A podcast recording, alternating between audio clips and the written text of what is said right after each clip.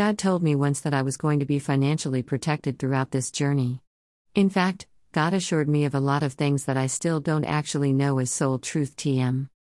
A day after fraudulent test activity happened on my account is the day I locked my debit card and account. A mere $14 to a local company I don't even use personally.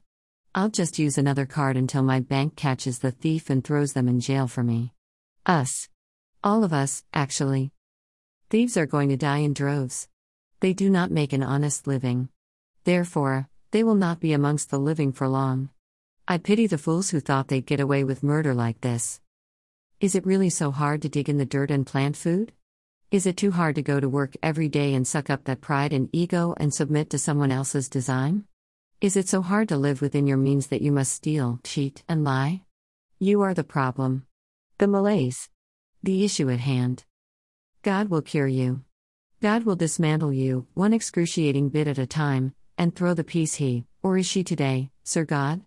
Dislikes and disapproves of into a furnace as powerful as the sun TM. The pieces he likes, which are few and far between, will be recycled and added to existing souls. There will be no more human beings ever again. He's changing our soul signatures, our patterns, our abilities. We're receiving a cosmic upgrade. Or are we just poisoning ourselves to the point where we can tell we're all interconnected? There's a social scientist who once cured a group of people he never met simply by introspection and addressing the problems within himself. I didn't save the article or write down his name, and Google cannot help me find it today. That makes me wonder, you know? Why can't I find it? I remember the key words. I remember what I was reading. I know it's real because it was part of a course I was taking on Udemy. I bet if I took the course again, I'd find it again. That's boring. Just know it happened, even if the internet can't agree with me right now. Instead, I go down a rabbit hole involving introspection because I know that will help me cure myself. However, God has bigger plans. Plans you couldn't possibly stop if you even wanted to. I'm going to replicate the findings of that psychologist who cured a bunch of patients of various mental ailments through introspection. I'm going to cure all humanity. He says the more I heal myself, the more I heal the entire network that connects all living beings. The more I heal the beings connected to that network.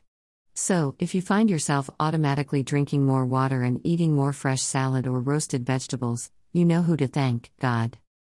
Now, I'm an atheist. I don't believe in some magical invisible force that gives a rat's ass about human beings specifically.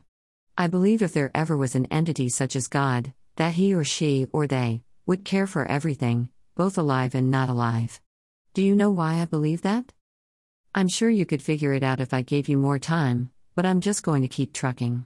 The reason is because everything we see, touch, hear, feel, and perceive came from somewhere. If there is a God, gravity is part of that entity. It's an invisible force that acts upon us whether we like it or not. We can't truly explain it, at least not the last time I brushed up on physics news or even astronomical news. We keep trying to reduce it to smaller and smaller particles. If only we could see the energy that binds the universe together. We can, but we ignore it. Hello, Sol, brilliant sun, my life bringer. It's called the photon, my friend. Anyway, it doesn't matter if you believe God is gravity or if gravity is proof of God. You can choose to disbelieve a lot of things that are true. But that makes you a grand asshole, I should tell you. Someone I don't ever wish to speak to in all my life. Someone I've asked God to remove from the face of this planet permanently, without reprieve or remorse. The reason is simple too, invalidation is the most painful thing we've ever chosen to invent. Invalidation. What the hell is that? What's it got to do with anything? Invalidation is failure to accept reality as is. It is to construct fantasies, falsehoods, and false narratives in order to allow a narcissistic asshole to live in a little bubble that doesn't challenge their mind in the least. You might have read all about kids in colleges needing safe spaces? That's taking this shit to the extreme. Children who have never faced systematic racism object to experiencing one little jolt of it in a classroom and run off to a corner to cry about it, screaming and pointing at the person teaching them how hard racism hurts, saying, This is wrong. But never do they point to themselves and say, Wait, I've done that to someone. I was wrong. It hurts. And that is the difference between the types of humans that will live and those that will die. Those of us who are humble enough to admit we make mistakes, we fuck things up, we hurt people. We will live. Those of us who run to our safe room, crying about injustice when we are absolutely part of the problem? They will die. Which kind of human being are you? Are you going to live? Or are you going to die?